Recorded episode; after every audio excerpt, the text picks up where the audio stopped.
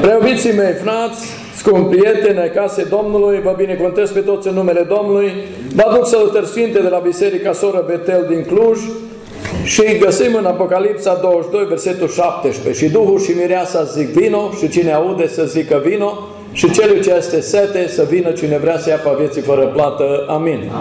Vă aduc salutări sfinte de harul, pace și binecuvântarea Domnului din partea fraților și surorilor din Ministerul de Interne, din Ministerul Apărării Naționale, Serviciul Român de Informații, Serviciul de Pază și Protecție, ceea ce asigură paza marilor demnitari din țară și străinătate, a fraților și surori din Ministerul Justiției, a Învățământului, a Sănătății, în mod special din partea Federației Internaționale a Polițiștilor Creștini, pentru că începând din Australia, toată partea de Asia, Europa, America de Nord, Centrală de Sud și Africa, oameni care pentru o vreme, subliniez, pentru o vreme Dumnezeu îi ridică înfelurite dregătorii, în urma auzirii Evangheliei Domnului nostru Iisus Hristos capătă prin numele Lui iertare de păcate, 2. Un statut nou de copil al lui Dumnezeu, 3.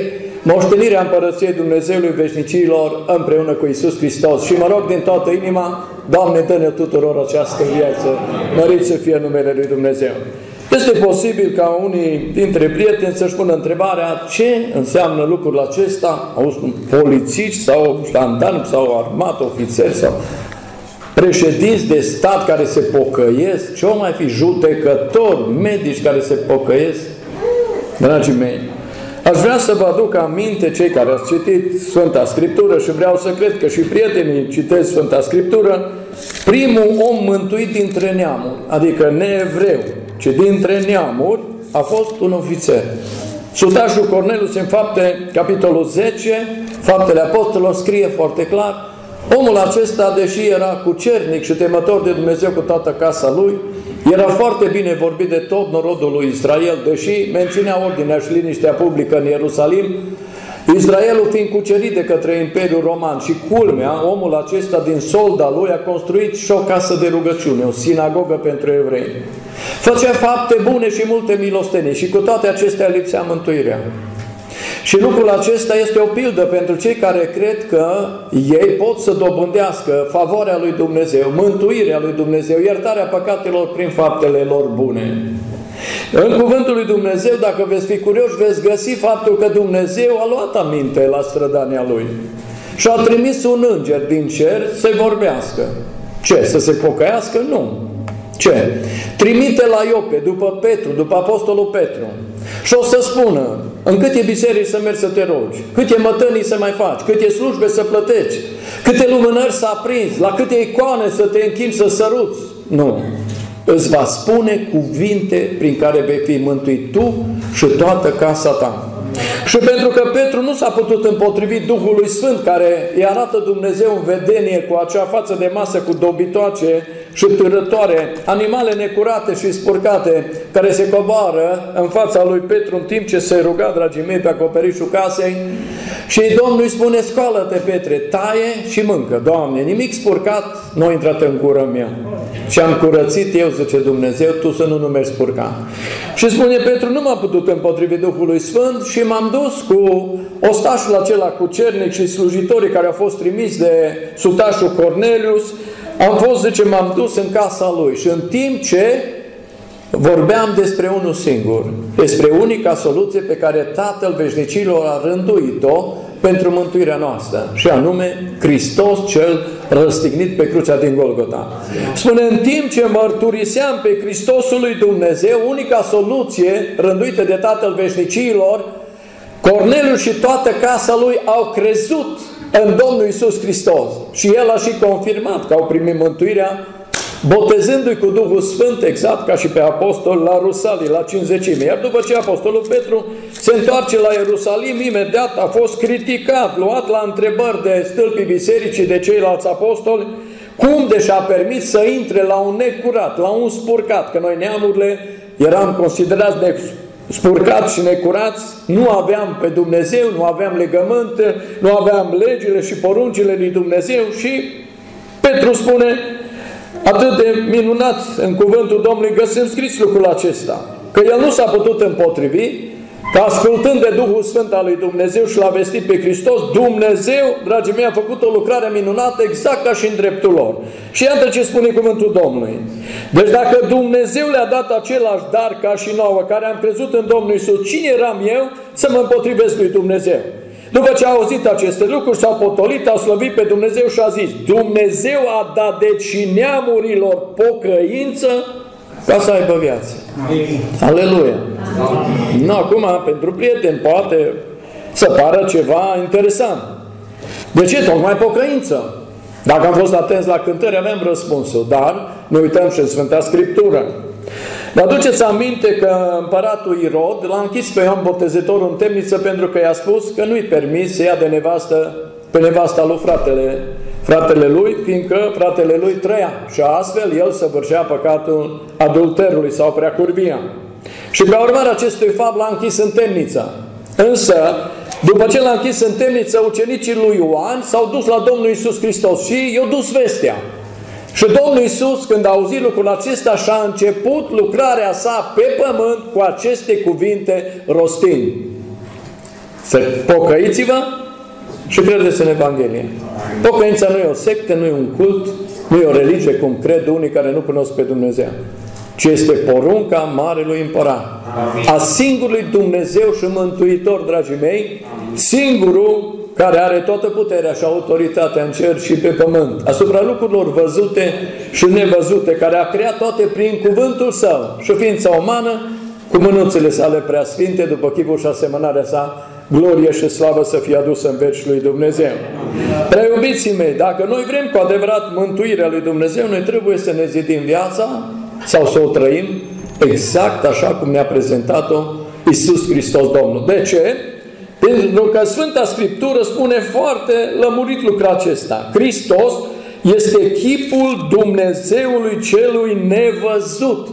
Chipul, adică înfățișarea fizică a Dumnezeului veșnicilor, cel prea sfânt, cel prea înalt, cel ce este Duh, dragii mei, la împlinirea vremii, dragii mei, Logosul, cuvântul lui Dumnezeu s-a întrupat. A luat un chip de rob asemenea nouă, dar fără de păcat, a împlinit toată legea sfântă a lui Dumnezeu pe care noi suntem incapabili și eram incapabili să o împlinim, a întărit-o și apoi de bunăvoie și-a dat viața pe crucea din Golgota ca preț de răscumpărare pentru mântuirea omenirii și a fiecăruia dintre noi.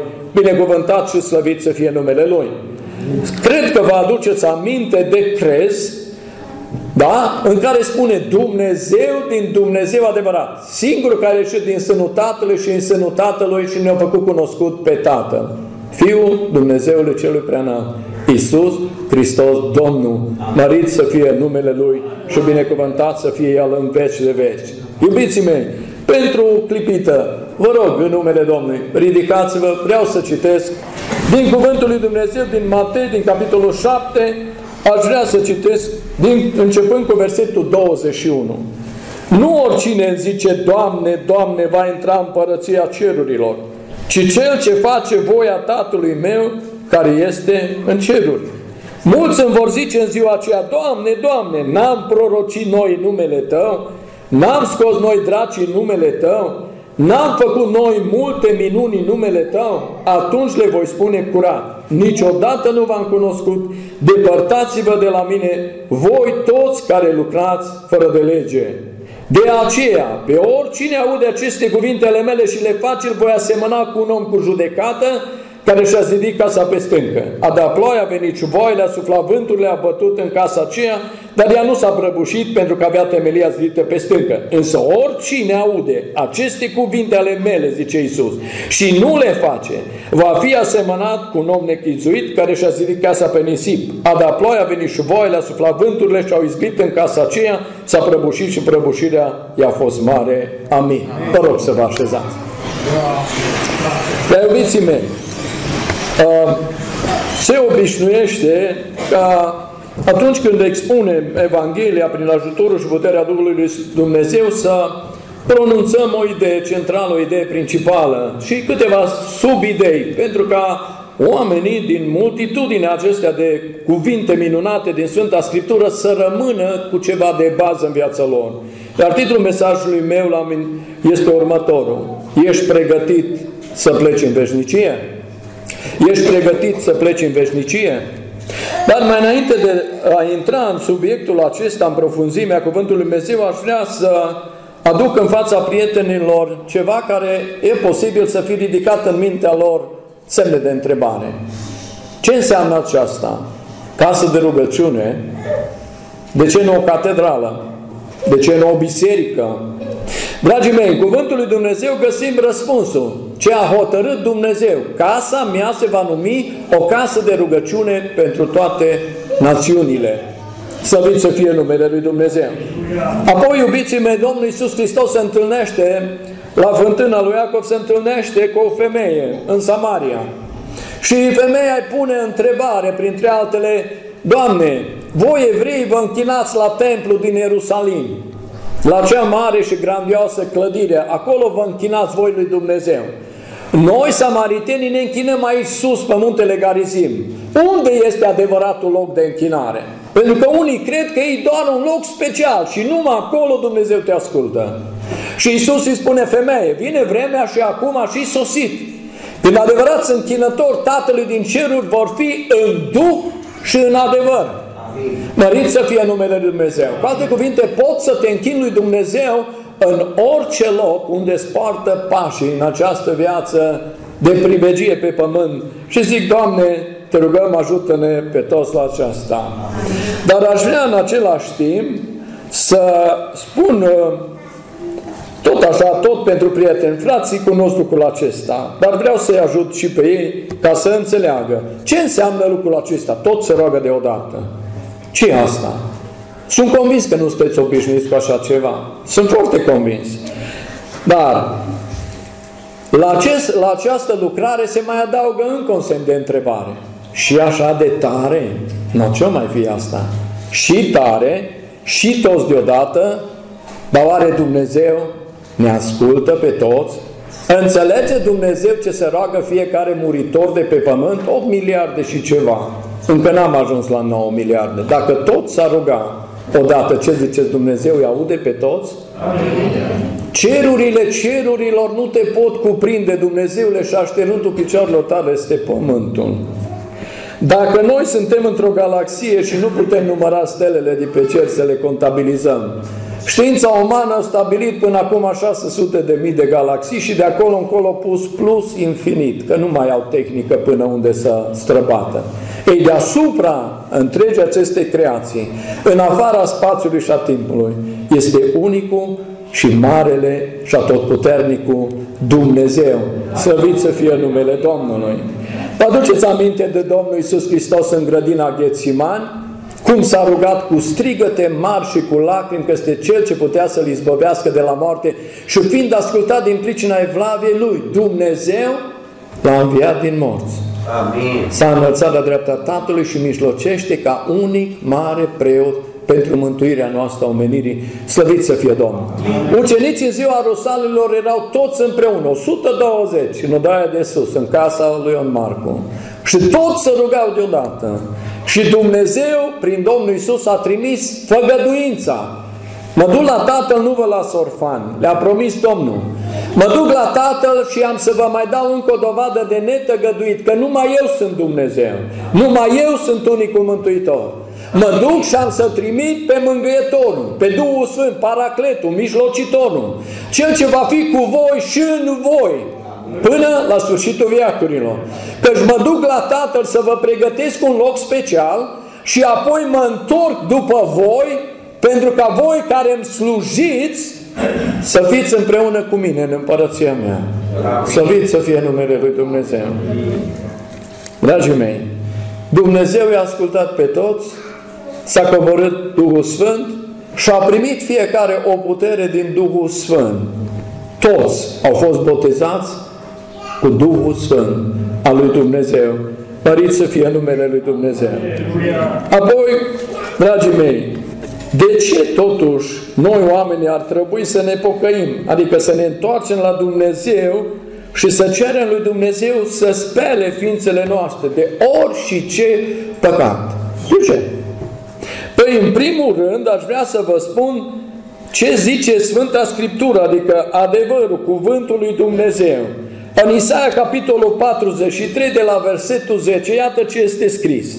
Voi sunteți martorii mei, zice Domnul, voi și robul meu pe care l-am ales, ca să știți, ca să mă credeți și să înțelegeți, căci eu sunt. Înainte de mine n-a fost făcut niciun Dumnezeu și afară de mine nu este niciun mântuitor. Eu am vestit, am mântuit, am prorocit, nu sunt străin între voi, îmi sunteți martori, zice Domnul, că eu sunt Dumnezeu. Aleluia! Unul singur, Dumnezeu care mântuie, slăvit să fie numele Lui. În adevăr, îl cunoaștem ca Trinitate, Tatăl, Fiul și Duhul Sfânt.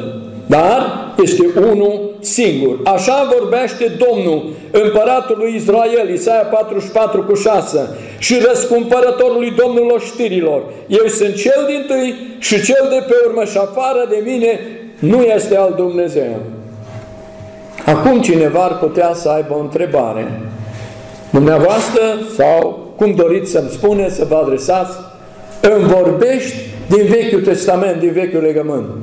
Dar oare noi care suntem în Noul Legământ, în Noul Testament, noi avem de-a face cu același unic mare Dumnezeu, cu unicul și singurul Mântuitor? Eu sunt cel dintâi și cel de pe urmă și afară de mine nu este alt Dumnezeu. Asta e în Vechiul. Ne uităm în Apocalipsa, în capitolul 1, ultima carte a Sfintei Scripturi, și Apostolul Dragostei Ioan era exilat în insula Patmos din pricina mărturiei lui Hristos.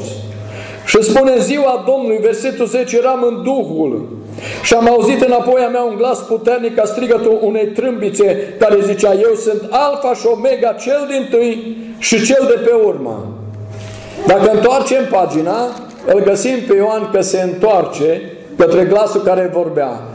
Și îl recunoaște pe Hristosul lui Dumnezeu, proslăvit la Tatăl cu slava pe care o avea mai înainte de a fi lumea. Și iată ce e scris în versetul 17. Când l-am văzut, am căzut la picioarele lui ca mort. El și-a pus mâna dreaptă peste mine și a zis, nu te teme, eu sunt cel dintâi și cel de pe urmă, cel viu. Am fost mort și iată că sunt viu în vecii vecilor. Haleluia! Eu țin cheile morții și a locuinței morților. Cine? Hristosul lui Dumnezeu, Fiul Dumnezeului Celui Preanalt, glorie lui Dumnezeu. Și încheiem Apocalipsa, ultimul capitol, 22, de la versetul 12.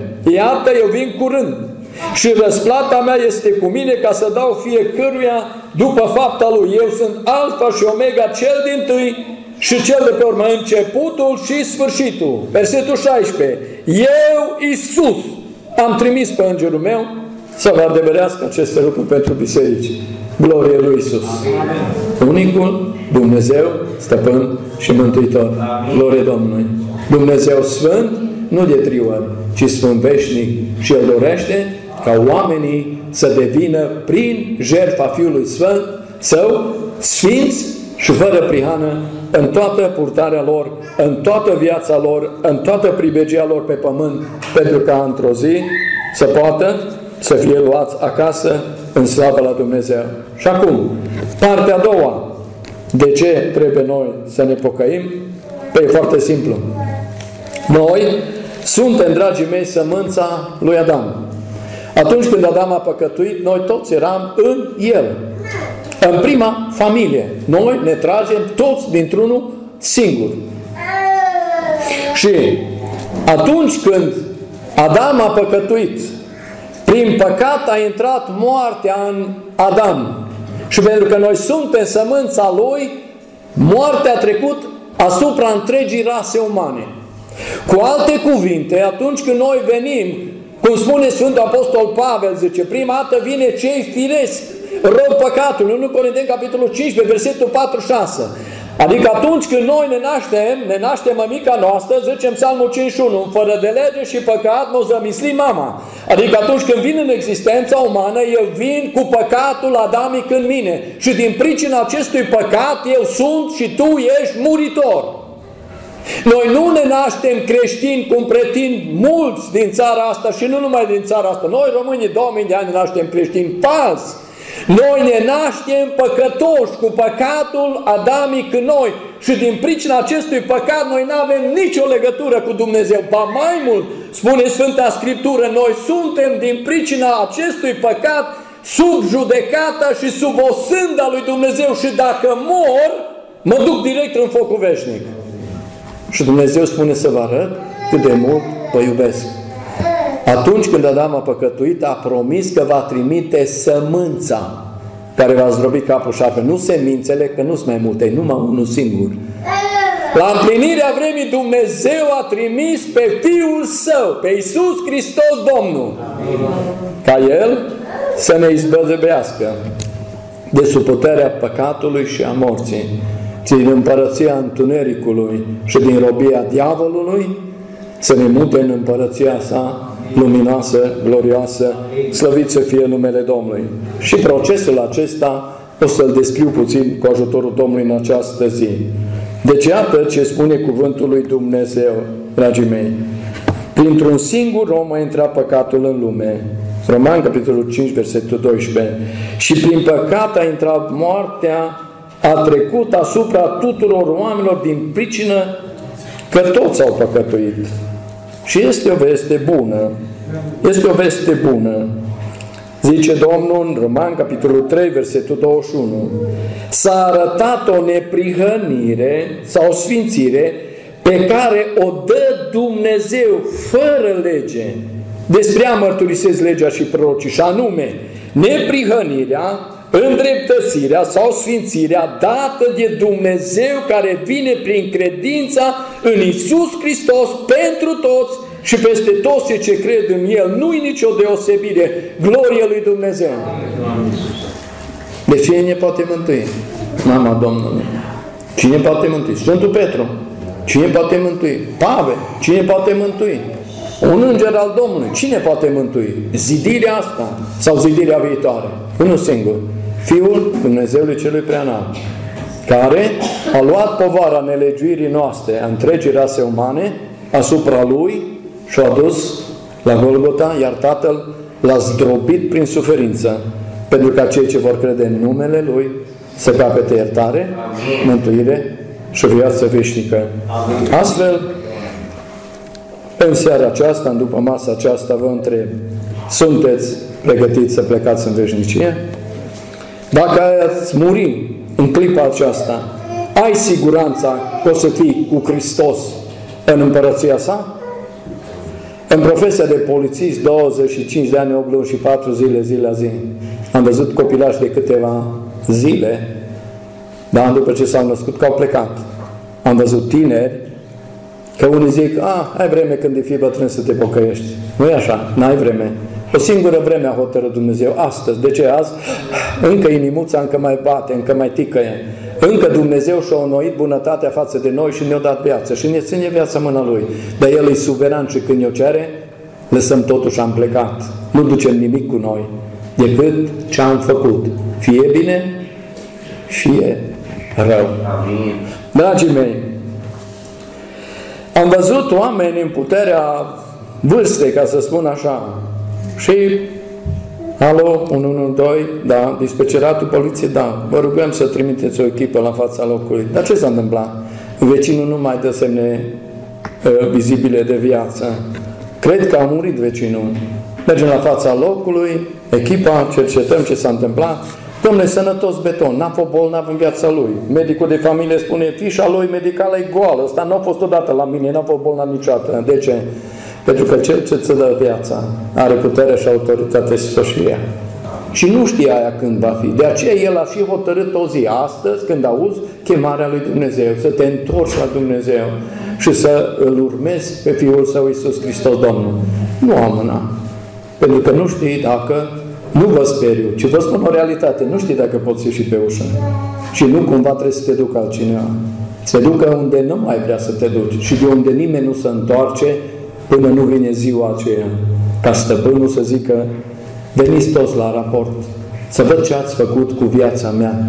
Ce ați făcut cu fiul meu, cu jertfa fiului meu? Ați primit-o? Ferice de voi. Ați trăit sub domnia Hristosului? Ferice de voi. Dacă nu, plecați de la mine toți lucrătorii fără de lege, zice Domnul.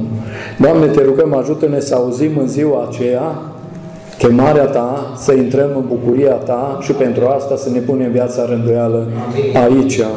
Biblia ne spune că putem ști cu certitudine lucrul acesta, că atunci când trec din viața asta dincolo, în viața eternă, pot să am parte cu Dumnezeu. 1 Ioan, capitolul 5, versetul 13. V-am scris aceste lucruri ca să știți că voi care credeți în numele Fiului lui Dumnezeu aveți viață veșnică. Am întrebat pe un coleg: ce zici, dacă mori acum, ai viață veșnică? Apoi știe Dumnezeu. Nu. Tu trebuie să știi. Tu personal trebuie să știi, să ai convingerea clară că atunci când pleci de aici, nu mergi oriunde, ci te duci acasă la Dumnezeu. Și pentru asta, aici trebuie să spui viața în rânduială, cum spune El. Nu după teologii, nu după înțelepciune sau filozofie umană, după știință oamenilor, ci exact după cuvântul Hristosului lui Dumnezeu. De ce? Păi nu spune clar că e singurul care a venit de la Tata și e singurul care s-a întors acolo? E singurul care cunoaște calea Raiului, singurul care are puterea și autoritatea să mă ducă, cum spune Apostolul Pavel, acasă la Tatăl meu și Dumnezeul meu din ceruri. Slăvit și binecuvântat să fie numele Domnului. Dragii mei, dacă Domnul Iisus Hristos v-ar deschide ochii acum, El e aici, ascultați-mă. El este aici, El este pretutindeni.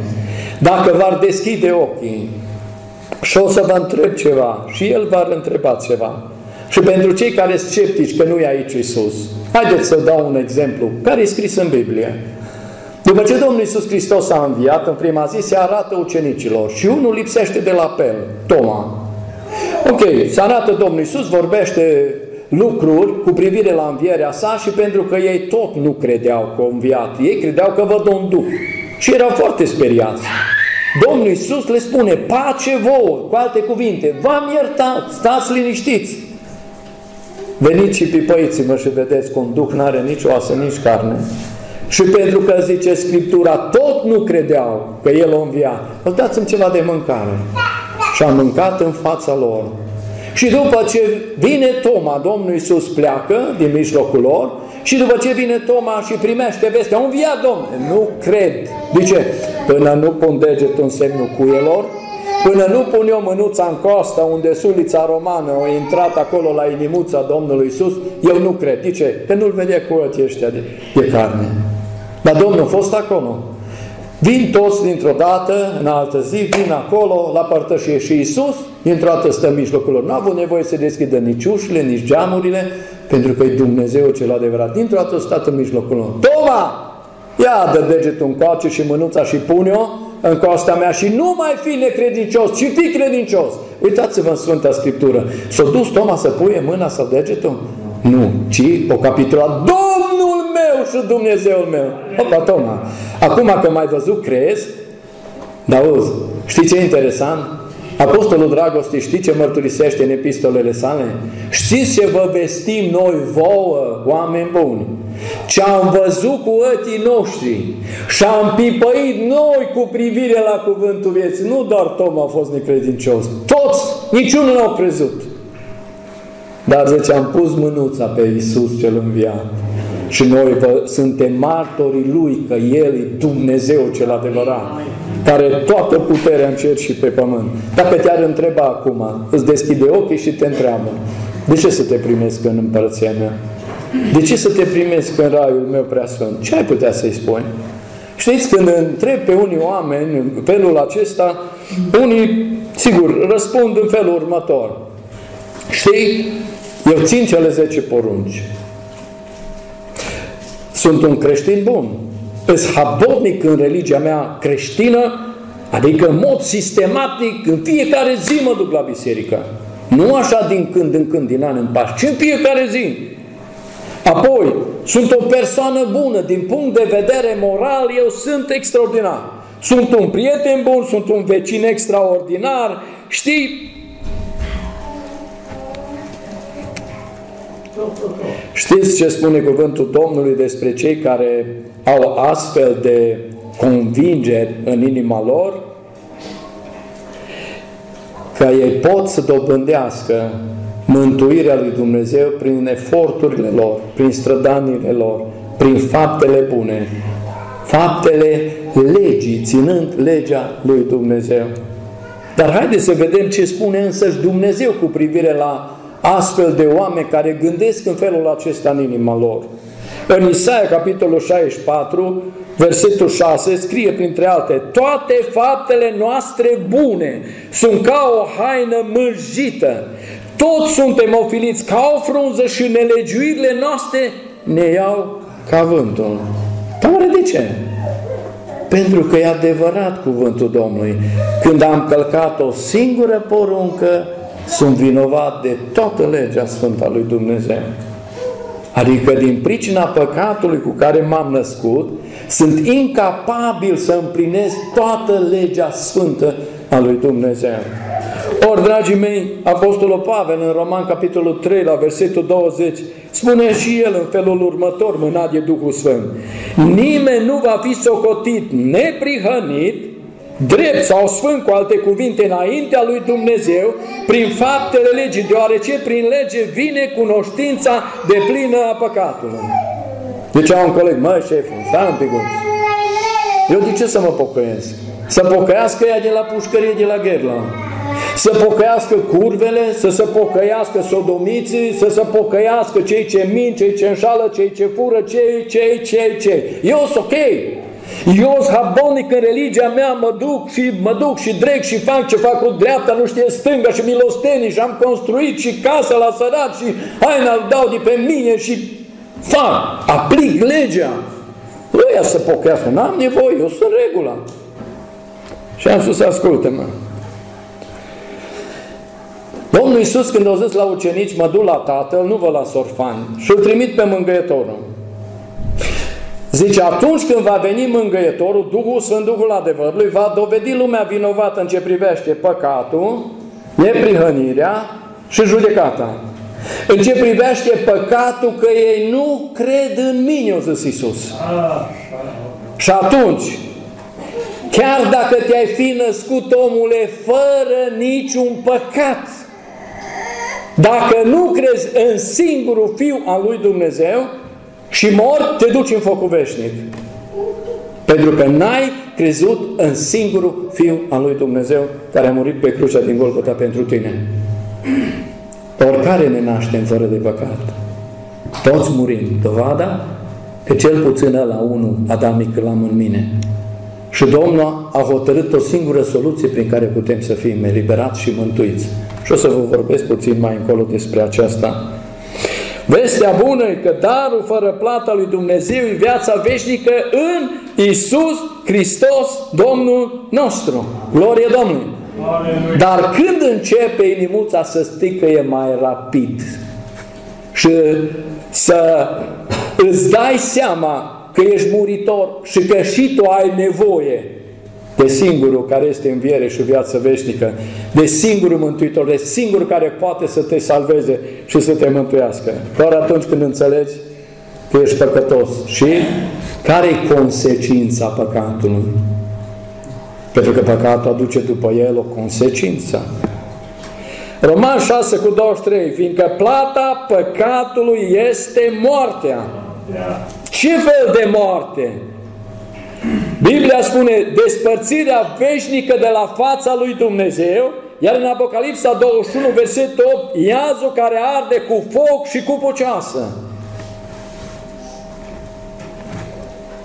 Dragii mei, repet, întăresc, cuvântul lui Dumnezeu, Sfânta Scriptură, ne învață clar: toți au păcătuit, toți îți lipsiți de viață veșnică, și singurul care poate să ne-o dăruiască este Iisus Hristos Domnul, mărit să fie Domnul. Oricine face păcat face și fără de lege. Și păcatul este fără de lege. Oricine păcătuiește nu l-a văzut și nici nu l-a cunoscut pe Dumnezeu. Iubiților, Biblia spune că omul păcătos care are un păcat în viața lui și robul păcatului nu poate să facă ceea ce este bine și plăcut înaintea lui Dumnezeu. Mai mult, Apostolul Iacov în 4:17 spune: deci cine știe să facă bine și nu face, o și săvârșit un păcat. Într-una din zile patrulam cu mașina, cu echipajul prin centru, prin municipiul Cluj acolo, și la o intersecție bate în geam la mașina poliției. Bate în geam. Mă rog, dați-mi și mie 1 leu să-mi cumpăr o pâine. Colegul a zis: pe cum să-i dau, șeful? Că dacă-i dau, mere că la asta cere, mai cere la unul și își cumpără de băut. Dar cine te pus pe tine în judecător? Dă-i o pâine. Ah, nu pot, că-i pe scumpă pâine. E mai mult de 1 leu o pâine. E, și atunci, ce fel de creștinism trăiești? Ce fel de ucenic al lui Hristos ești tu dacă nu ești capabil să ajut? Păi noi, ca polițiști, nu trebuie să încurajăm cercetătoria, e adevărat. Dar ia-i o pâine și vei fi sigur că nu o bea. Nici nu o vinde. Ia-i un rând de haine, noi, nu ce ai vechituri în dulap. E o părere de pantofi, nu vezi că ies degetele afară din tenișii pe care are în picioare. Oh, dar stai pe de tot! Iisus și-o dat viața lui de Dumnezeu. O zis: pe sărași tot timpul să-i aveți cu voi, pe mine nu. Doamne, ajută-ne să înțelegem ce înseamnă creștinismul. Apostolul Pavel, dându-și el seama că nimic bun nu locuiește în însăși firea lui, spune lucrul acesta în Roman 7:18. Știu în adevăr că nimic bun nu locuiește în mine, adică în firea mea pământească, pentru că ce-i drept am voință să fac binele, dar n-am puterea să fac. Și dacă fac ce nu vreau să fac, nu mai sunt eu cel ce face lucrul ăsta, ci păcatul care locuiește în mine. Și el exclamă lucrul acesta: o, nenorocitul de mine, cine mă va elibera și mă va izbăvi de trupul acesta de moarte, de blestemul păcatului și a morții? Și spune câteva versete mai jos: binecuvântat să fie Dumnezeu, că în Iisus Hristos noi suntem eliberați de blestemul păcatului și a morții și prin El căpătăm viață veșnică, mărit să fie numele Lui Dumnezeu. De aceea, unica soluție rânduită de Tatăl veșnicilor este viața în Iisus Hristos, mărit să fie numele Domnului. Ce dragoste minunată, dragii mei! Ce cadou extraordinar oferă bunul Dumnezeu! Iertare, mântuire și viață veșnică într-unul, în Fiul Său prea iubit. Însă cu durere constatăm că puțini sunt cei care primesc mântuirea lui Dumnezeu. Nu pentru că Dumnezeu nu o oferă. El a spus: am făcut totul ca oricine crede în mine să capete iertare, mântuire și viață veșnică. Dar atunci ce se întâmplă? Care este răspunsul? Fiindcă mulți nu caută împărăția și mântuirea lui Dumnezeu. Tot acolo în Matei, la capitolul 7, Domnul Iisus spune: pe pământ sunt numai 2 căi. Este o cale cu o poartă foarte, foarte strâmtă și urmează o cale foarte îngustă. Și spune: puțini sunt cei ce intră pe ea. Doamne, dar de ce? Pentru că există o poartă largă și o cale foarte lată. Și zice Iisus: mulți sunt cei ce merg pe ea și toți merg la pierzare veșnică. De aceea Iisus spune: nu vă las în necunoștință. Care este soluția ca voi să fiți salvați? Intrați pe poarta cea strâmtă, zice Domnul, și urmați calea cea îngustă. Iar într-una din zile, Iisus a stat în fața mulțimilor și a strigat: eu sunt calea, adevărul și viața. Nimeni nu poate să ajungă la Tatăl decât prin mine. Eu sunt ușa, cine va intra prin mine va fi mântuit și va găsi pășune pentru sufletul lui. Dar pentru asta, nevoiți-vă, siliți-vă să intrați pe poarta cea strâmtă. Doamne, te rugăm frumos, ajută-ne la aceasta. Deci, ce am citit aici este adevărat. Nu oricine zice: Doamne, Doamne, va intra în împărăția cerurilor, ci cel ce face voia Tatălui. Și care e voia Tatălui? Biblia ne spune să credem în acela pe care l-a trimis El. Pe cine o trimis Tatăl ca să ne mântuiască? Iisus. Pe cine o trimis să plătească prețul ispășirii păcatelor noastre a întregii omeniri? Doar pe Hristos. Nimeni n-a plătit prețul în afară de Dumnezeu cel adevărat întrupat în Iisus, slăvit și binecuvântat să fie numele Domnului. Și pentru aceasta noi trebuie să primim darul lui Dumnezeu. Însă aș vrea să subliniez câteva lucruri. Pentru ca să primesc darul acesta, în primul rând, cuvântul lui Dumnezeu mă învață că trebuie să cred în Fiul lui Dumnezeu, adică în Cel pe care Tatăl l-a trimis. Voia Tatălui meu este ca oricine vede pe Fiul și crede în El să aibă viață veșnică și eu îl voi învia în ziua de apoi. Aleluia! Nu, și acum dacă întrebăm pe seamenii noștri, tu crezi în Fiul Dumnezeu? Da, eu cred! Crezi că Iisus e Fiul Dumnezeu? Da, eu cred că Iisus e Fiul Dumnezeu! Și? Care e dovada că tu crezi în Fiul lui Dumnezeu? Faptele neprihănite pregătite de Tatăl în Fiul lui Dumnezeu, alea desăvârșite. Alea fapte trebuie să dovedești că ai primit viața dumnezeiască sau nașterea de-a doua, despre care s-a vorbit aici. Prea iubitul frate a spus, a venit o mare preot la Iisus noaptea, să nu fie caterisit de ceilalți preoți că se duce la Iisus. O zice, cine mere, afară, din slujbă, gata, afară din templu, gata, din seminția lui Israel.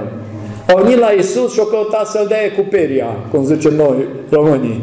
Doamne, știm că ești un om venit la Dumnezeu. Nimeni poate face lucrările care le faci tu dacă nu e Dumnezeu cu tine. Și Iisus a zis, știi care e problema voastră? Iisus nu a avut timp să poarte discuții din astea firești.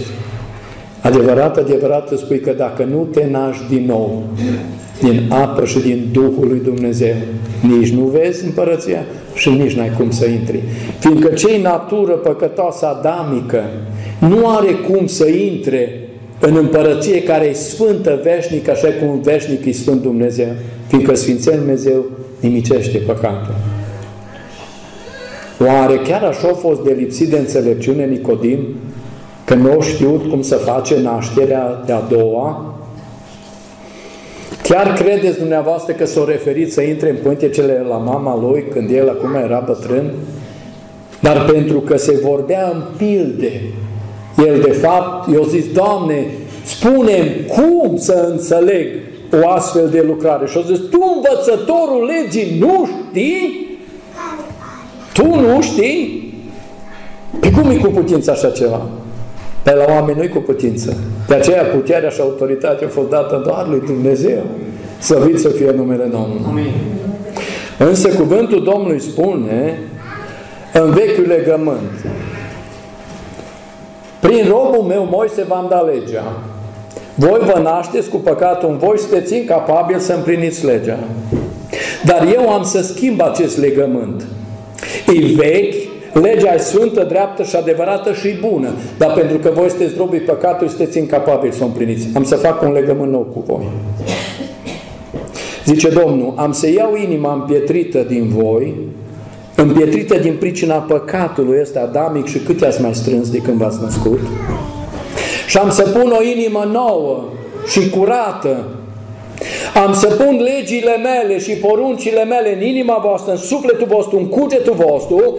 Am să pun Duhul meu în voi și am să vă fac să urmați în totul legile și poruncile mele, zice Domnul.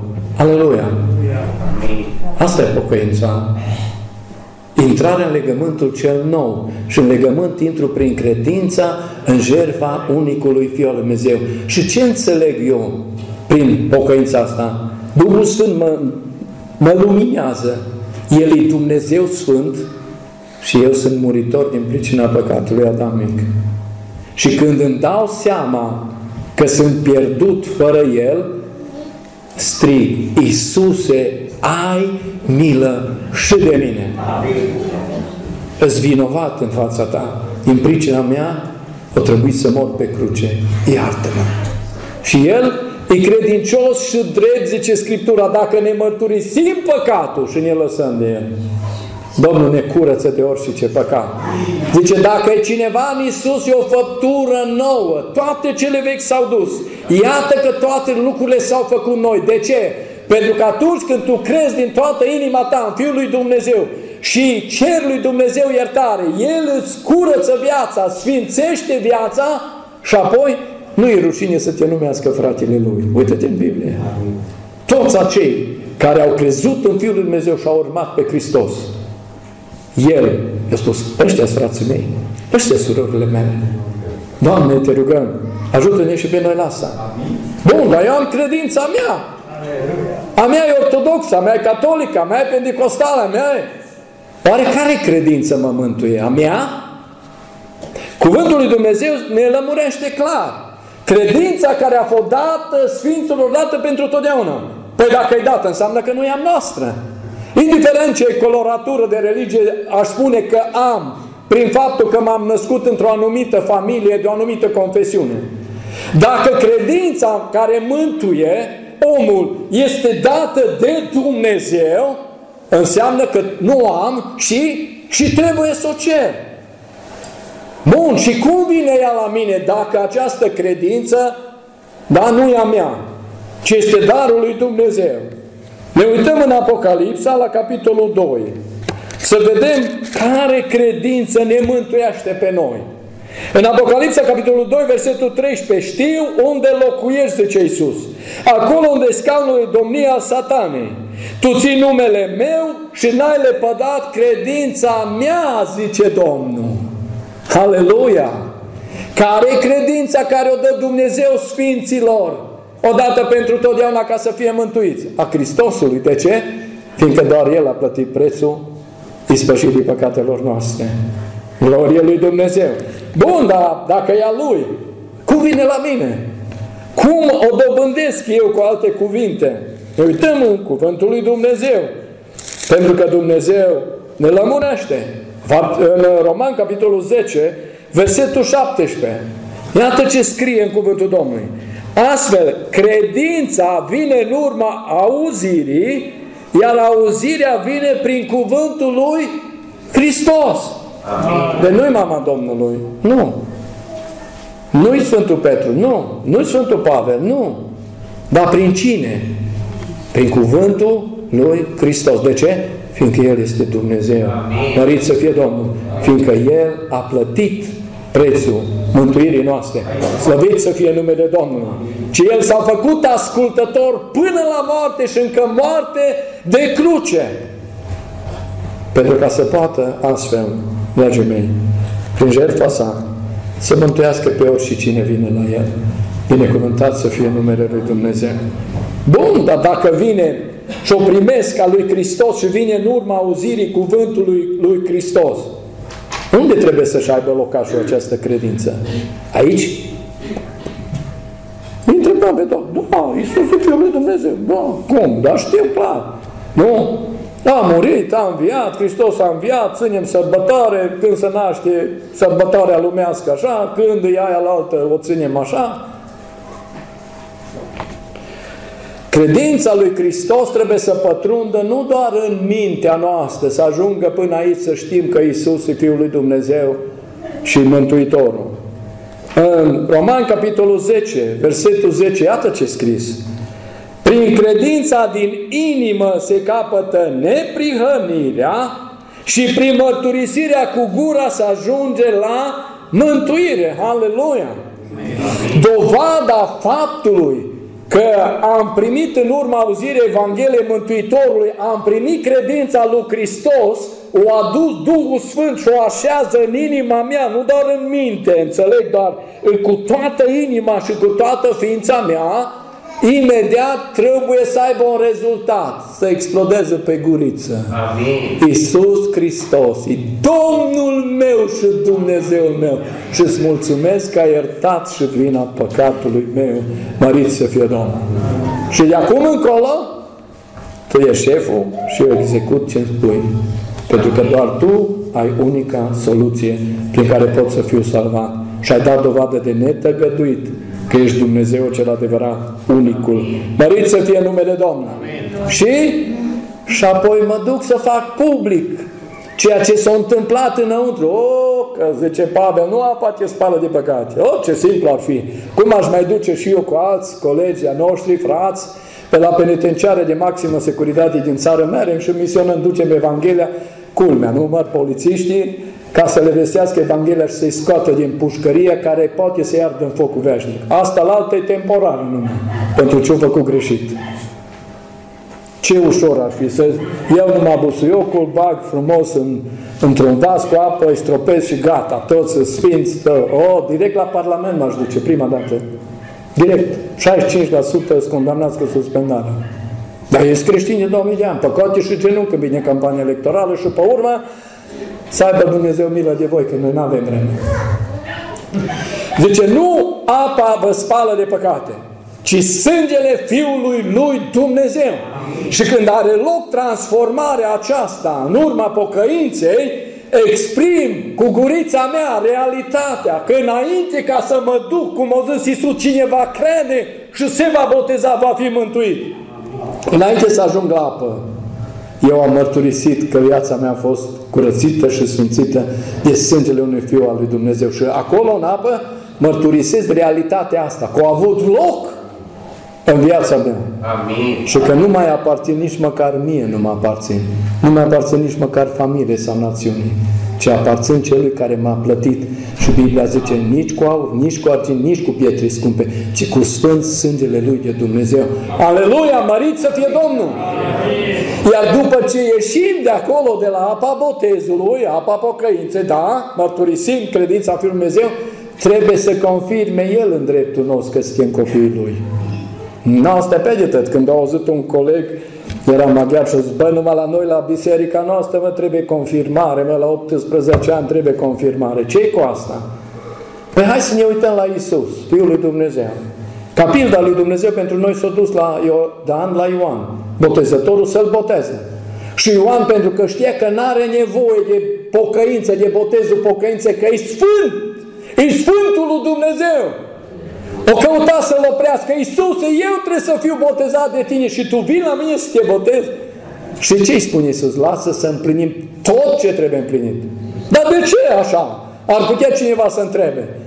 Fiindcă așa este scris în sulul cărții din Apocalipsa cu cele 7 peceți care au fost dat sulul cărții acestea privind planul lui Dumnezeu de mântuirea noastră a omenirii Fiului lui Dumnezeu. Zice, am văzut în fața celui îmbătrânit de zile că a venit un miel care părea junghea și lui a fost dată toată puterea și autoritatea în cer și pe pământ și să rupe pecețile și să împlinească ceea ce e scris. În sulul cărții scris despre mine. Vin să fac voia ta, Dumnezeule. Aleluia. Și pe când a ieșit Iisus din apă, zice Ioan, am văzut cerul deschise, Duhul Sfânt s-a coborât pe se închide porumbesc și glasul Tatălui din cerul s-a auzit, acesta e Fiul meu preabit în care îmi găsesc toată plăcerea mea. Aleluia! Amin! La întrebare, în dreptul apostolilor a confirmat Dumnezeu. Amin. Ce spune apostolul Pavel dacă ne uităm în Scriptură cu privire la cei ce au primit mântuirea Dumnezeu? El ne-a trimis arvuna moștenirii vieții veșnice, sigilându-ne cu Duhul Sfânt în inima noastră pentru ziua răscumpărării. La Rosalii, la 50-ime, Dumnezeu n-a dat Duhul Sfânt la păcătoși, ci a dat Duhul Sfânt la păcătoșii care s-au pocăit înainte, amin, care l-au mărturisit. Vă aduceți aminte când o trebuit să aleagă apostolii un înlocuitor în slujba din care a opticat Iuda. Vă aduceți aminte ce a zis Duhul Sfânt? Zice, auzi, dintre cei care au fost de la început, încă de la botezul pocăinței cu noi, punem înaintea Domnului și să aleagă Dumnezeu să pui în slujba. Că ai scris locul lui Iuda și slujba lui să o iei altul. La Rusalii toți au primit, care s-au pocăit. 120 au fost acolo, toți au primit. Amin. Acum, primul mântuit dintre neamuri, o primit și el confirmarea pe Fiul lui Dumnezeu. Cornelius o primit. Se întâlnesc apostolii cu ucenicii lui Ioan Botezătorul. Măi căpătat, ați confirmare că sunteți copiii lui Dumnezeu. Dar pe n-am auzit să fi dat așa ceva. Și ce li se vestește? În Iisus!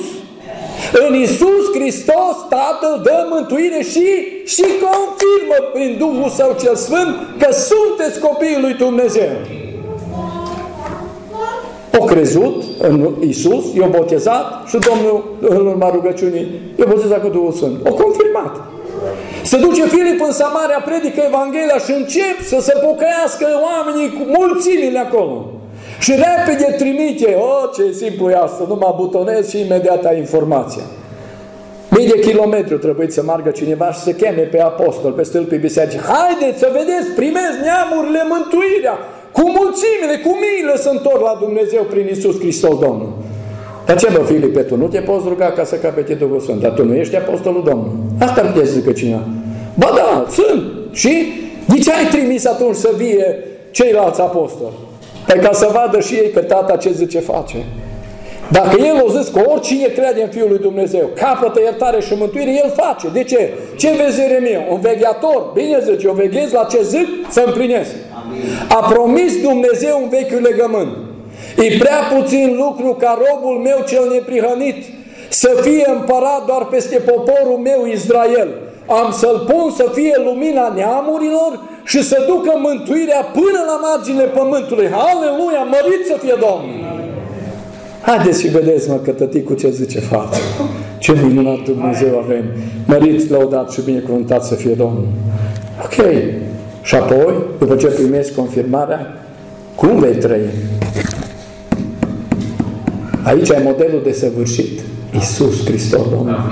Dacă noi am căutat să ne comparăm unul cu altul, s-ar putea ca unii să fie mai sfințiți și alții mai puțini. Dacă noi uități că suntem mântuiți sau nu suntem mântuiți și ne uităm tăți țintă la căpetenia și desăvârșirea credinței noastre, adică la Iisus, tăți ne pocăim în sac și cenușă. Pentru că niciunul nu suntem perfect. Doar El e Cel ce ne dă perfecțiune. El e Cel ce ne învață, ne sfătuiește, împovățuiește, ne călăuzește pașii în cuvântul Său ce sunt. Câtă vreme, cât trăiesc. Pentru că, dragii mei, creștinismul nu-i religie. Așa ne învață unii care nu-L cunosc pe Dumnezeu. Creștinismul e religie, nici vorbă. Se de reguli, norme, datine, obiceiuri, tradiții. E un mod de viață. Biblia ne adeverește lucrul ăsta. Cine crede în Fiul lui Dumnezeu trebuie și el să trăiască așa cum trăiește El. Ori Iisus în fiecare zi sfânt. De aceea și spune cuvântul Domnului: dați-vă și voi toate silințele să trăiți în fiecare clipă sfinți și fără de prihană în toată purtarea voastră. Adică, cu alte cuvinte, pentru că El m-a mântuit, pentru că El m-a sigilat pentru El și împărăția Lui, faptele Lui se văd în fiecare clipă în viața mea. Deci nu fac fapte ca să fiu mântuit, ci dovada că îs. Zice: voi ați fost altoiți în adevărata viță, voi sunteți mlădiți, adică în Iisus Hristos Dumnezeu ne-a dat viață veșnică, pentru că așezându-ne ca mădular în trupul lui Hristos, da? Viața lui Hristos e turnată în noi în fiecare clipă prin Duhul Sfânt al lui Dumnezeu. Câtă vreme eu mă supun Lui, câtă vreme ascult de Duhul Sfânt, dragii mei, de Duhul lui Hristos. Asta e biserica, nu clădirile și betonele, ci totalitatea celor mântuiți. Amin. Prin jertfa lui Iisus și care își dau silința în fiecare zi, ceas și clipă, să fie plăcuți înaintea Domnului. Amin. Și să fie o mărturie și pentru ceilalți, că într-adevăr ai fost ce ai fost. Pavele, zice, știi ce am fost eu? Și vine acolo, zice: auzi, nu se cade, nu se cuvine să mă laud, dar dați-mi voie un picuț parcă de nebunie să vă spun.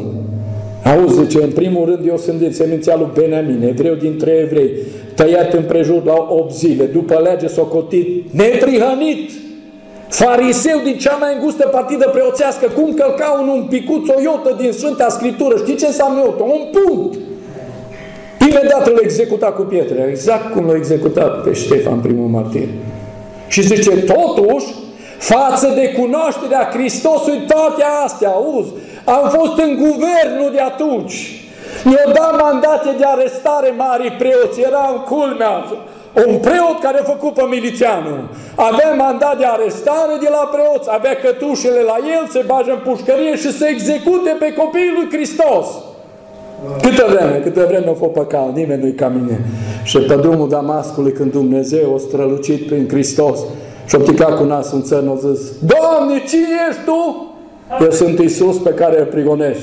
Ți-ar fi greu, Pavele, să dai, zice, cu călcâi într-un țăpuș. Știți el la țăpuș, nu? Când meream cu carul cu boi și nu prea trăgeau, aveam un țăpuș undeva aici, în partea dorsală.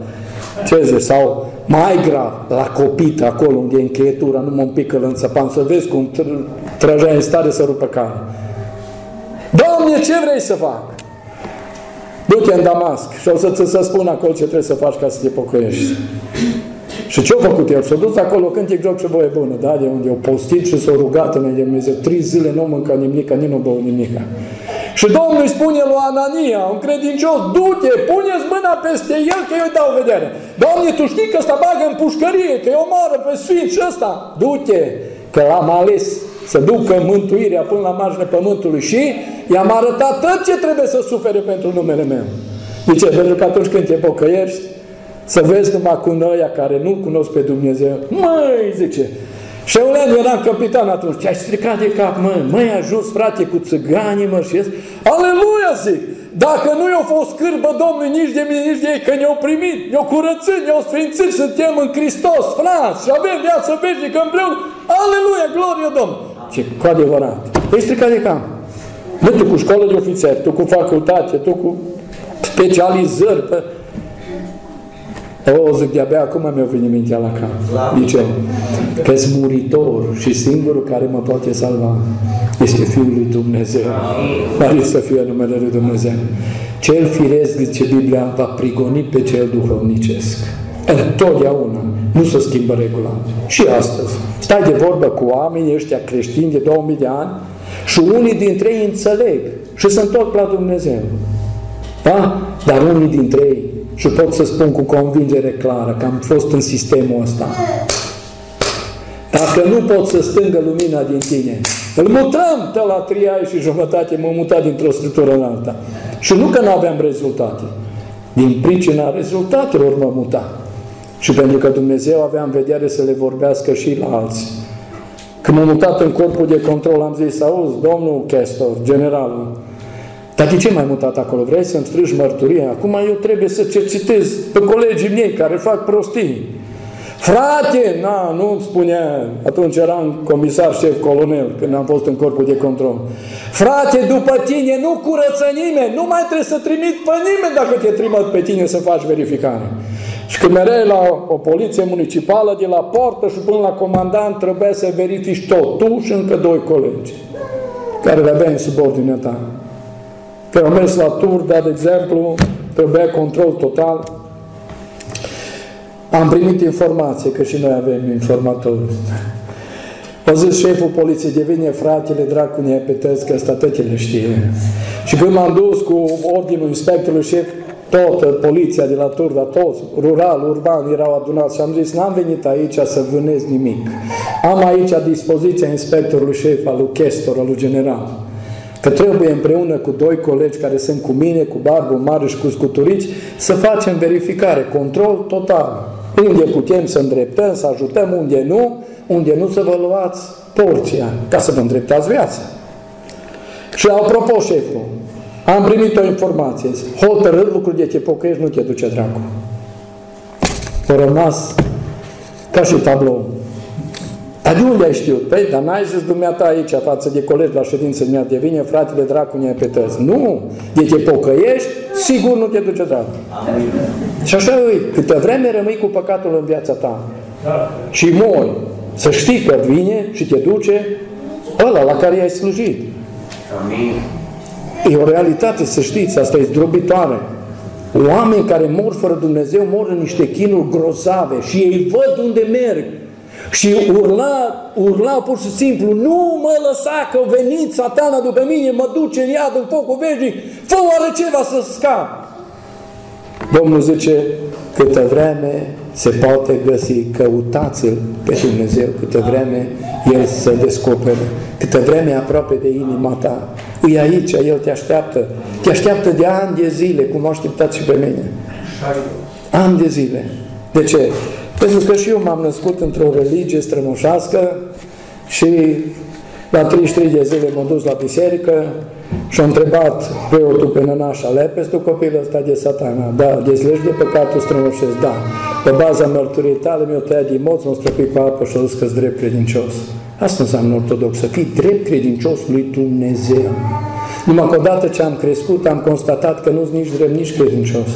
Mi-aduc aminte că am sărit gardul de stini, era mai larg decât am vorbit ăsta la Lelea Reghină, văduvă după al doilea război mondial, că avea Crăciun tare bun, acolo și avea greașă de știi cum, când le vedeai ca și coptiluți acolo la 4-5 ani de zile, îți dai seama, discurs, e pe puci, mui lux, peste gardul de spin, că tare bunesc. Și m-am văzut la Reghină, o venit la mama și la tată că am fugit acasă și au zis, auzi, oricum voi știți că eu dau la copiii vecinilor. Eu n-am copii, n-am urmași, n-am nimic, bărbatul mi-a murit pe front, la contul Domnului. Zice, dar tocmai le-am otrăvit contra dăunătorilor și o să-ți moară copilul otrăvit. Și apoi mămica repede mi-a dat pe gură lapte și tata în partea dorsală altceva, ca să devin credincios. Ca să fiu un om cu minte, un om. Și după ce am crescut, am zis, cum puteau doi oameni mai păcătoși decât mine să mă deslege de satana? Eu știu un lucru. Chiar dacă am citit Biblia și eu știu numai în felul lumesc, unul singur poate să ierte păcatele. Unul singur Dumnezeu. Ăștia aveau păcate mai multe ca și mine. Eu aveam unul singur. Cum au putut ei, niște păcătoși mai mari ca mine, să mă dezlege? Au început frământările. Dar aici, de ce oamenii așez de cuminți ca și sfinții pictați pe părate? Și după ce ieșeam de la biserică, unii se abateau pe la crâșmă și, până când ajungeau acasă, copiii pe geam, nevasta pe ușă și pe îngredină și nu știu pe unde. Sau pe traseu și aduceau aminte că au ceva de împărțit cu un consătean. Și apoi era puțin zis că se certau sau asta. Era cu pari, oameni buni. Cu pari își dădeau în cap. Sau băga furca. Zic, ori nu este Dumnezeu, ori bai cu noi. Și am zis, poate că aici la țară oamenii nu-s citiți.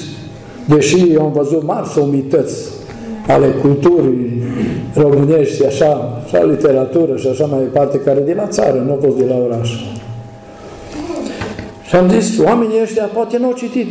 Poate nu știu, poate nu cunosc. Copiii nu-i lăsa să se joace vecinii cu mine, că eram sărac cu satul meu.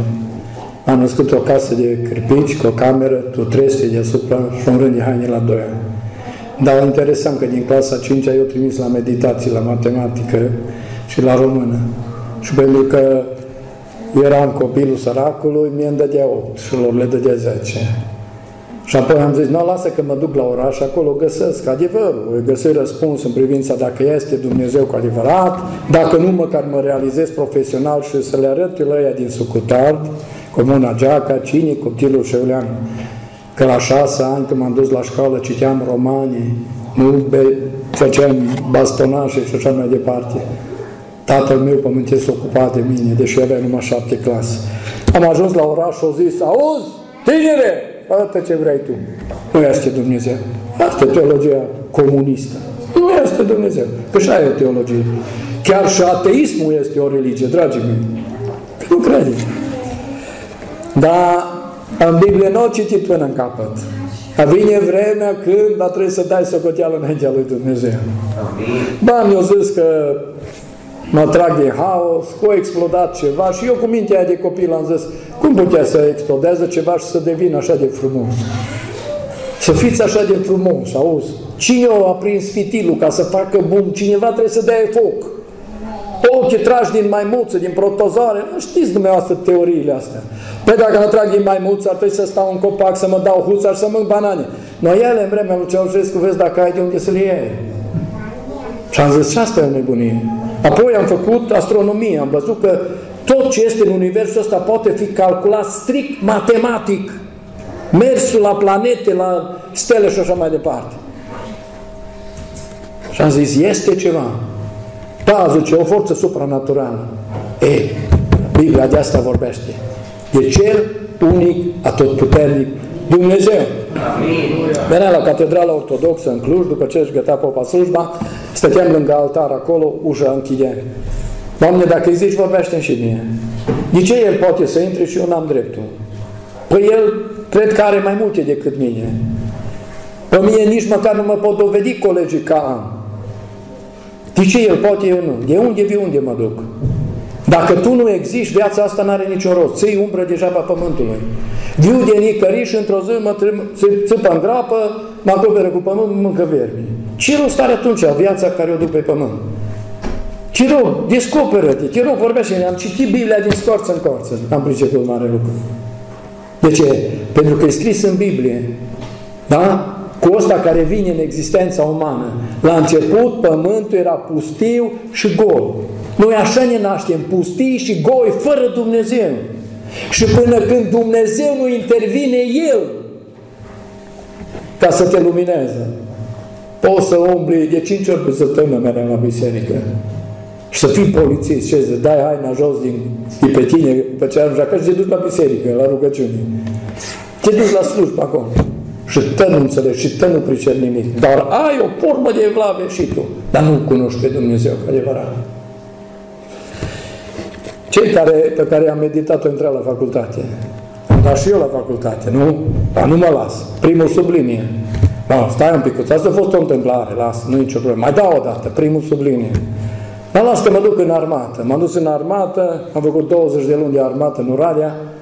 Ofițerul de securitate zice, bă băiete, la mediile mari care le ai tu, tu ești bun de Academia Militară, aparatură tehnică spațială. Ce câștig? 24.000 de lei în vremea Ceaușescu. Bă, nu-ți, acolo e de mine. Să le arăt la ea de la sucutat că s-au înșelat în privința mea. Primul sublinie am fost și acolo. N-am ne-au ieșit taburii în înălțare. Au gătat armata, am ajuns în fabrică și au început să taie Ceaușescu. Că de la el încoace tăți președinții au tăiat. Și tot ori mai tăia, că lumea e a lor. Și am zis, Doamne, acum te rog frumos, dă-mi o soție de treabă și restul să știi că le fac eu. Ca și cum noi am putea face ceva bun să nu fi dat din cer. Știți ce l-a amenințat Pilat pe Iisus? Nu bun lucru bun. Nu știi că am putere să te răstignezi sau să-ți dau drumul? N-ai avea numai dacă ți-a dat Iisus, altfel n-ai cum. Și am zis, ca omul ăla, știi, fără Dumnezeu, dar care totuși nu dăjduiește ceva. Doamne, Doamne, dă-mi și mie. Arată-mi și mie. Și Dumnezeu mi-o arată în vis de noapte. Și până o dura mult ne-am căsătorit. Domnul mi-a dat primele două fete, alea și căsătorite. Astea trinii le-a dat după ce m-am pocăit. Și ce să fac? Punică și învață. Doamne, de mă ajut să intru la școala de ofițeri, era în 1988, în regimul totalitar comunist. Eu mă pocăiesc. Era la București, la Băneasa. În 2000 și ceva de candidați am intrat la 54 la Comedie Mare. Dar când am văzut ce regim e acolo, am zis, Doamne, am sărit din lac în put, scapă-mă că pierd aici. Puneți-vă ponșiri aici. Să știți că de aici ori ieșiți profesioniști, ori pușcăreași. Și orice greșiți, sunteți trimiți la pușcărie, voi, mama, tata, frat, surori, toți. Pentru că sunăm acasă la ofițerul de securitate, ăla cu ofițerul de obiectiv, dați afară pătânianurile lui și la pușcărie cu toți. Doamne, dacă existi, scapă-mă! Eu mă pocăiesc! Au venit evenimentele din 89. Au venit lovitura de stat în România, pentru că nu a fost o revoluție. Noi am știut că lună de zile înainte ce urmează să se întâmple, dar apoi au împușcat oamenii vinovați să iasă mulțimea în stradă și în felul acesta să se transformă într-o așa zisă revoluție. Cum a fost și în Irak, cum a fost și în Libia, cum au încercat americanii și în Siria, numai că acolo s-o băga rușii și nu reușit. Și am zis, Doamne, scapă-mi, eram anul 2, începusem anul 2, apoi evenimentele s-au liniștit, am ajuns la inspectorat la Cluj. Dar credeți că am vrut să mă pocăiesc? Da, de unde? Dar acum legea e mâna ta. Să fosete de dreptate, să fii rău ca și un câine, să nu ierți pe nimeni.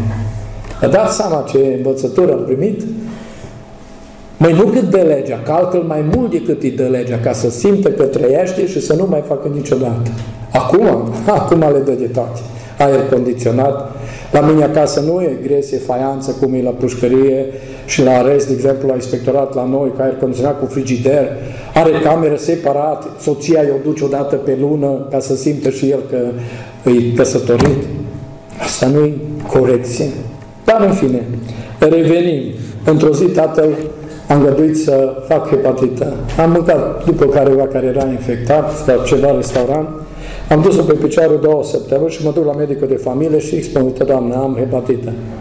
Dar ce mă înveți tu pe mine? Eu am diplomă de medic. Unii așa cred că dacă au diplome au și dreptate. Doamne, eu am făcut și medicină legală în școala de ofițeri, deci eu știu despre ce vorbim. Nu mă înveți tu pe mine! Îți dau antibiotice, tu ai viroză respiratorie. Bravo, mi-am făcut ficatul. Mențineam ordinea publică în Cluj pe 8 ore cu 65 de oameni. Orice eveniment trebuia rezolvat. Eram pe schimbul de noapte, am căzut la ofițerul de serviciu, la intrarea în schimb și m-am dus la boli infecțioase cu ambulanța. Am stat 74 de zile acolo, medicamente din Statele Unite, din Australia, din Franța, Germania, n-aveau niciun efect asupra mea. Era verde ca frunza pomului, exact cum e frunza aici la copacul acesta, la ficusul acesta. Mi-a blocat gura la stomac, ficatul atât a fost de infectat, partea dreaptă era ca la un cadavru după 3 zile. Pe 74 zile de spitalizare l-am întrebat pe profesorul Cristina, care era șeful clinicii: domnul profesor, mie de ce nu folosesc medicamentele astea duse din Occident? Ultimul timp, ultimele apariții. Dacă mi le dai pe toată secția asta, eu pe toți îi vinde. Dar mie de ce nu? Pentru că este un verset acolo în Biblie, dragii mei, care nu ne place să-l citim. Chiar și la aia care-s credincioși puțin, în care vor să citească ce scrie acolo.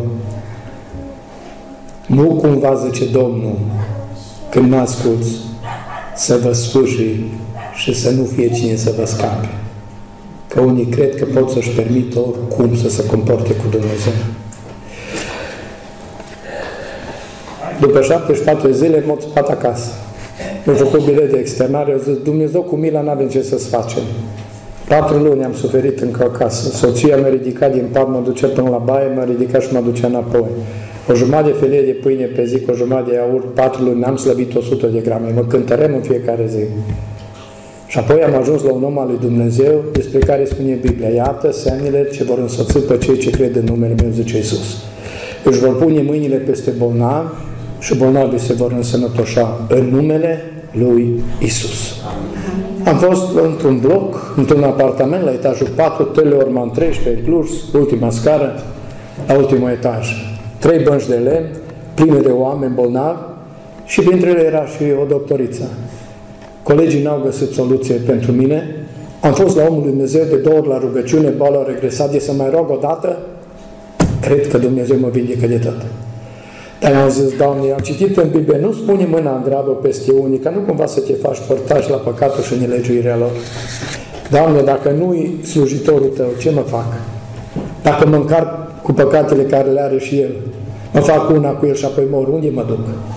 De nu rostește în primele cuvinte numele tău când intru la el la apartament, eu prefer, nu lasă cu ei mâna pe mine, prefer să mor, dar eu vreau ca sufletul meu să ajungă numai la tine. De la parter până la etajul 4, la soția care e aici, eu trebuie 45 de minute, mai bine de 45 de minute să mă duc, atât eram de bolnav. Când a venit omul lui Dumnezeu, s-a deschis ușa, a întins mâna și a zis: întâi dumneata, ești mai bolnav decât toți cât sunt aici.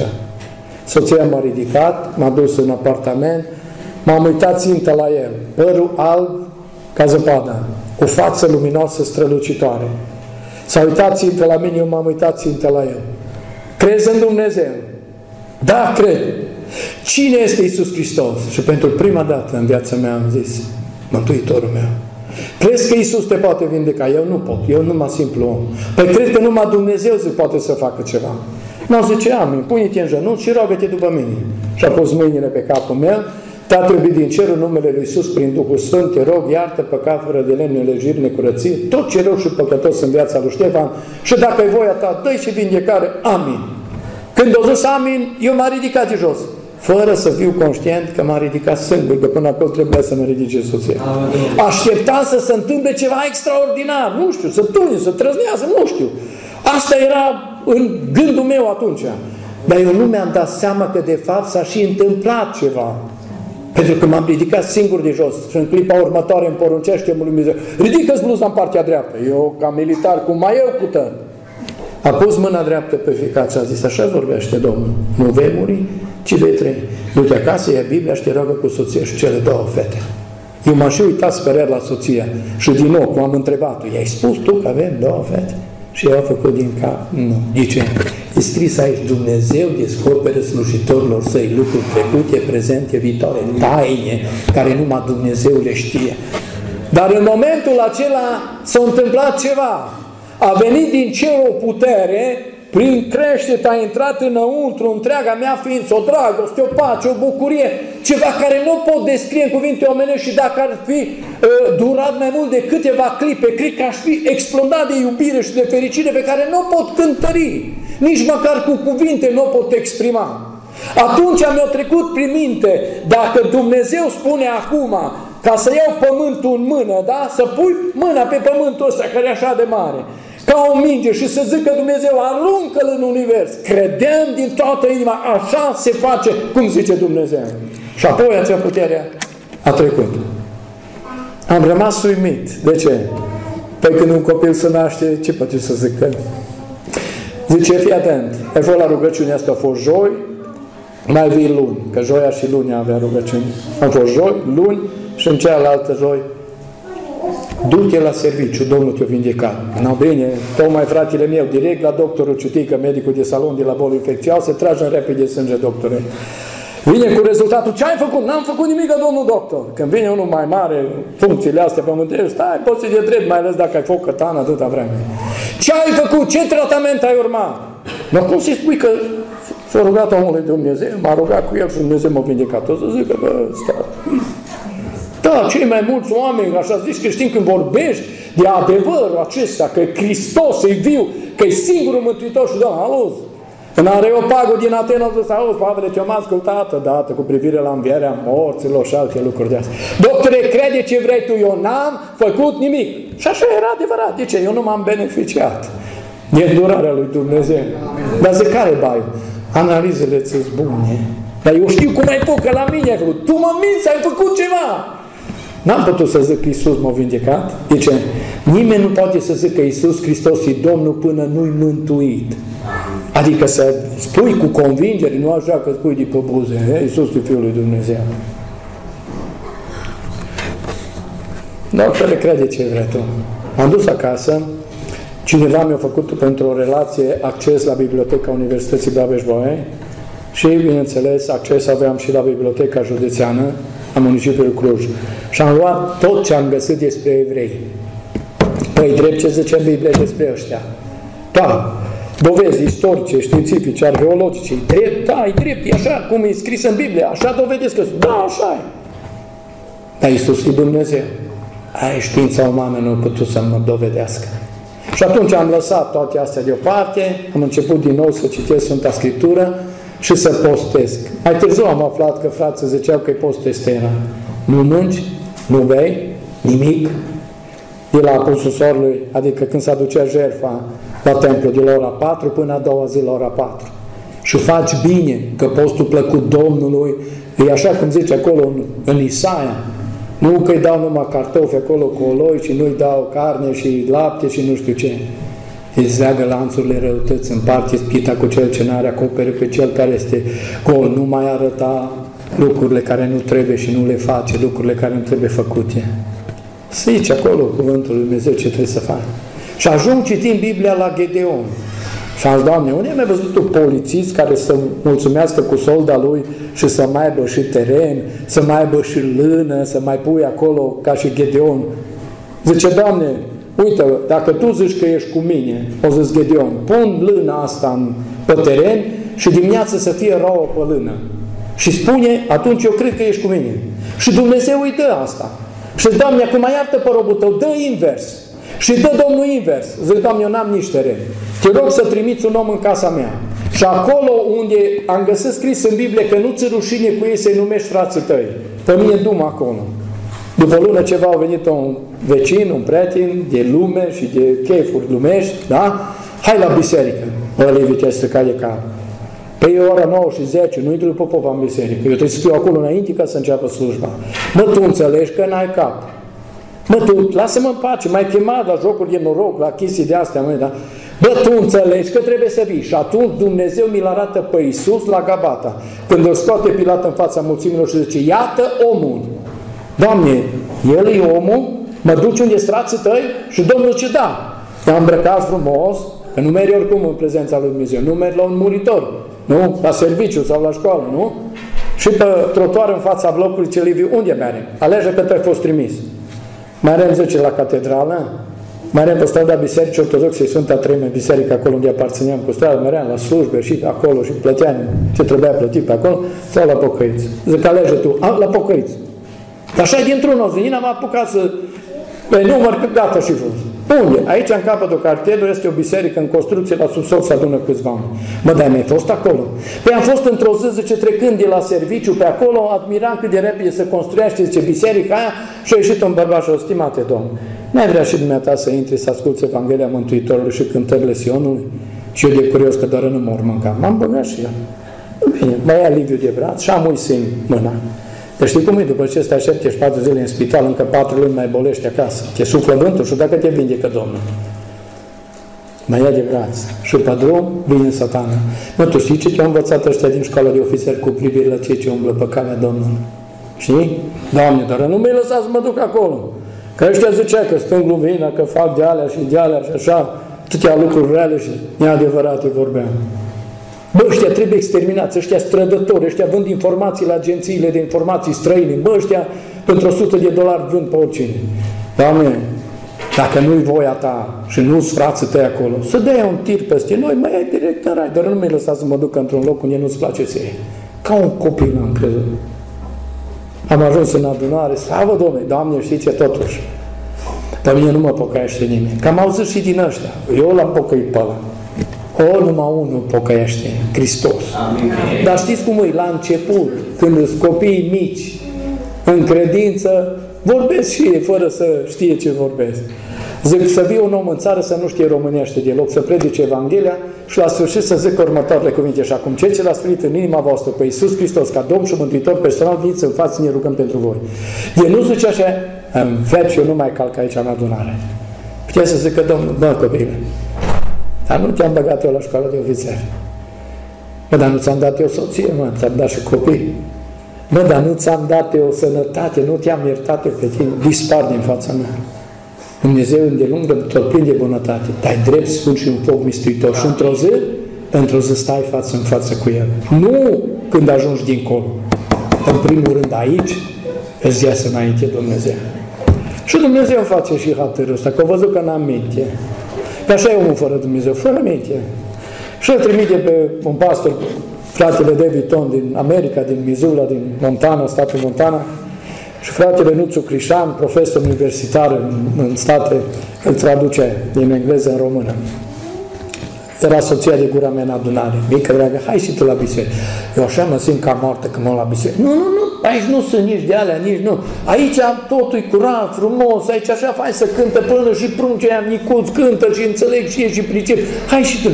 Tu, mică dragă, de 10 ani suntem împreună, nu te-am bătut odată. Mă, că pentru asta ai și tu la adunare. Dar eu să-mi acopăr capul, eu să-mi dau jos de pe mine lucrurile care trebuie să le dea când a urcat la Betel Iacov cu tăneamul lui să se le bajă în groapă. Nu, hai așa cum ești. De ce? Când Dumnezeu pune mânuța pe tine, dragul meu și dragă prietină, nu mai trăiești cum vrei tu, ci trăiești cum vrea Dumnezeu. Era la adunare. În ziua aceea era la femei, eu eram la bărbați. Undeva lângă ușă, că dacă ai bai, să poți să o tai. Și în ziua aceea, la ultima rugăciune se zice amin. No, tot poporul în picioare zice amin.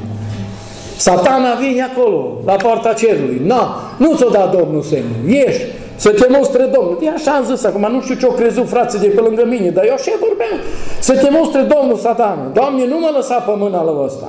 Te rog, ai milă și de mine.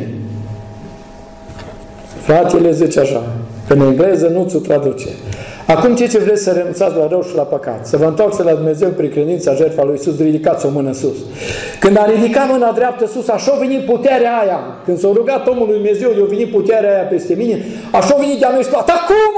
S-o spăria tăți, măcii cu ăsta noi, deci strigă așa în adunare.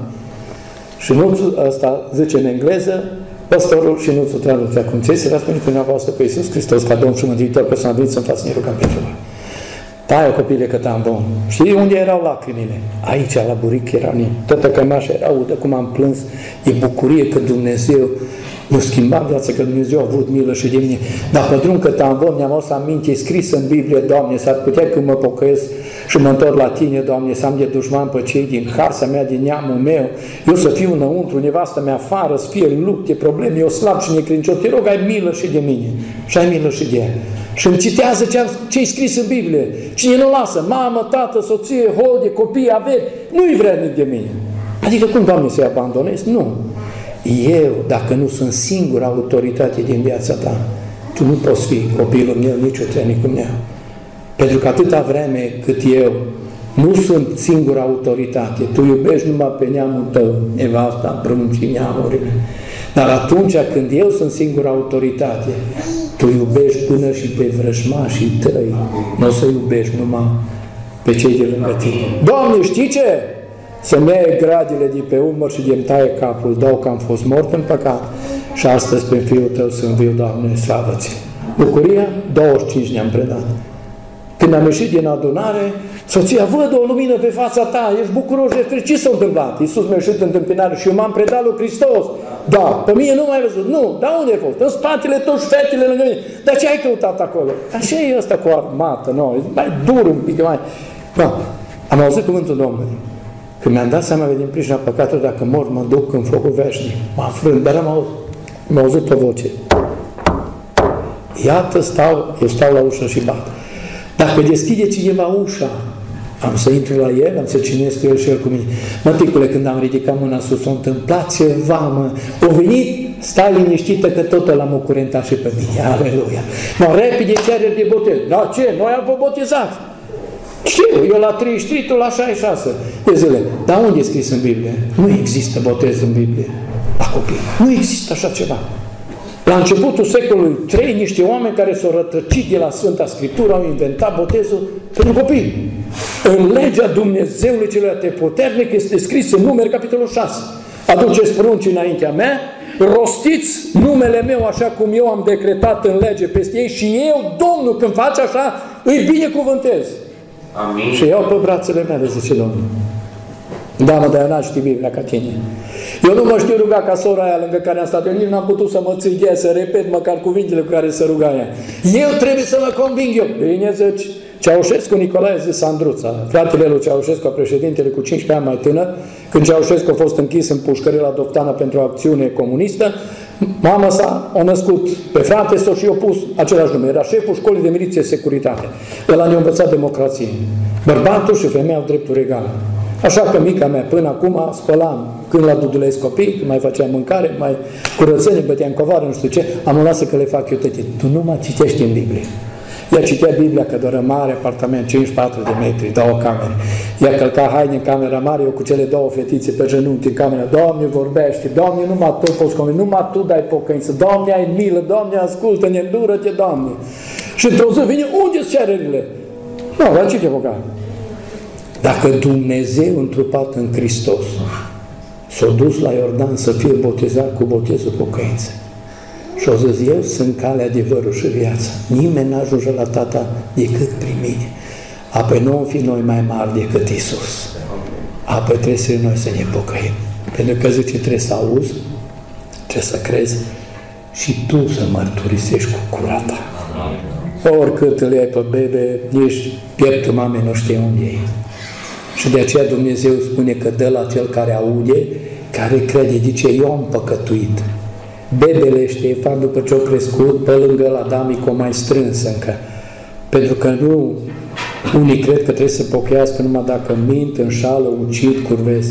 Poftarea, lăutăroșenia vieții. Zice, eu v-am făcut legământ cu oitii că nu mă uit unde nu trebuie și, Doamne, multe canale și multe gunoaie umblă acum. Pisma, vorbirea de rău. O, ce porumbare asta ce mi-ar prinde bine și mi-o material de rote cu marea mea. Și că și-aia păcat.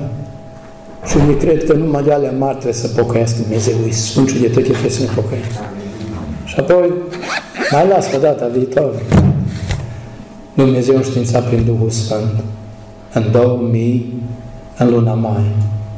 va face o lucrare deosebită și va scoate din structuri de autoritate din țară și nu numai din țară, mult noroc.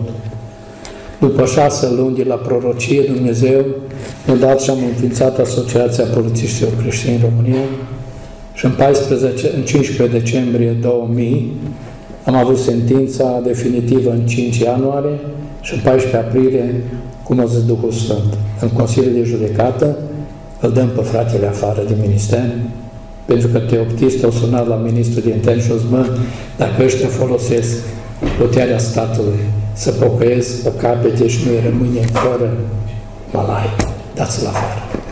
Și pentru că n-au avut ce să-mi găsească, vină, m-au pedepsit abuziv și apoi mi-au făcut dosar penal și în luna iunie 2001, în 17 am fost judecat de 3 judecători la Tribunalul Cluj. Și exact cum a zis Duhul Sfânt, pe ce ei m-au pedepsit, Duhul Sfânt mi-a dat câștig de cauză în tribunal, pentru că tot a fost Iisus de la Dumnezeu și conform legii statului român. Și dacă am fost numai 3 la început, am trecut de 1000 de familii și când am trecut de 1000, au zis, Domnul, nu-i treaba ta, bărbatule, să numeri oile mele. Asta e treaba mea. Treaba ta e să mergi să vestești cuvântul și a mea e treaba sământul și să le socotesc. Am zis, tăticule, ai dreptate, te rog frumos să mă ierți. Apoi, în 2003, am făcut conferință în Parlamentul României, am ajutat pe cei din Moldova să-și facă și asociație și la poliție și la armată, apoi 5 ofițeri superiori din Ucraina, care astăzi e în război și în nenorocire, este asociație în Republica Rusă, încă din 2004, apoi am mers cu cuvântul Domnului și în Serbia, dragii mei, și acolo am dus la Parlament și se extinde Împărăția lui Dumnezeu. De ce? Fiindcă vine Iisus. O zis, înainte ca eu să mă întorc, am să torc din Duhul Sfânt peste fii și fiice, rob și robe și oricine va chema numele Domnului Iisus va fi mântuit. În ăștia oricine am intrat noi, ultimii. Nu știm numărul, dar clar, niciodată în istoria bisericii nu a fost o trezire, o pocăință între oameni, de la grădniceri până la președinte de stat, ca și vremea asta pe care noi o trăim. Dragii mei, încă un semn și închei. Măslinul, Israelul, nu numai că a fost sădit, statul Israel reînființat, ci să întorc oameni evrei dintre evrei, să întorc inclusiv din structuri de autoritate, să întorc recunoscând că Iisus din Nazaret e Shilo, Mesia, unicul mântuitor. Dacă măslinul are roade, ce înseamnă? Nu-i mult și vine recolta. Ce e fericire pentru noi că ne-o altoit Dumnezeu împreună cu ei în același măslin care este Iisus. Doamne, ajută-ne să ne pregătim. Amin.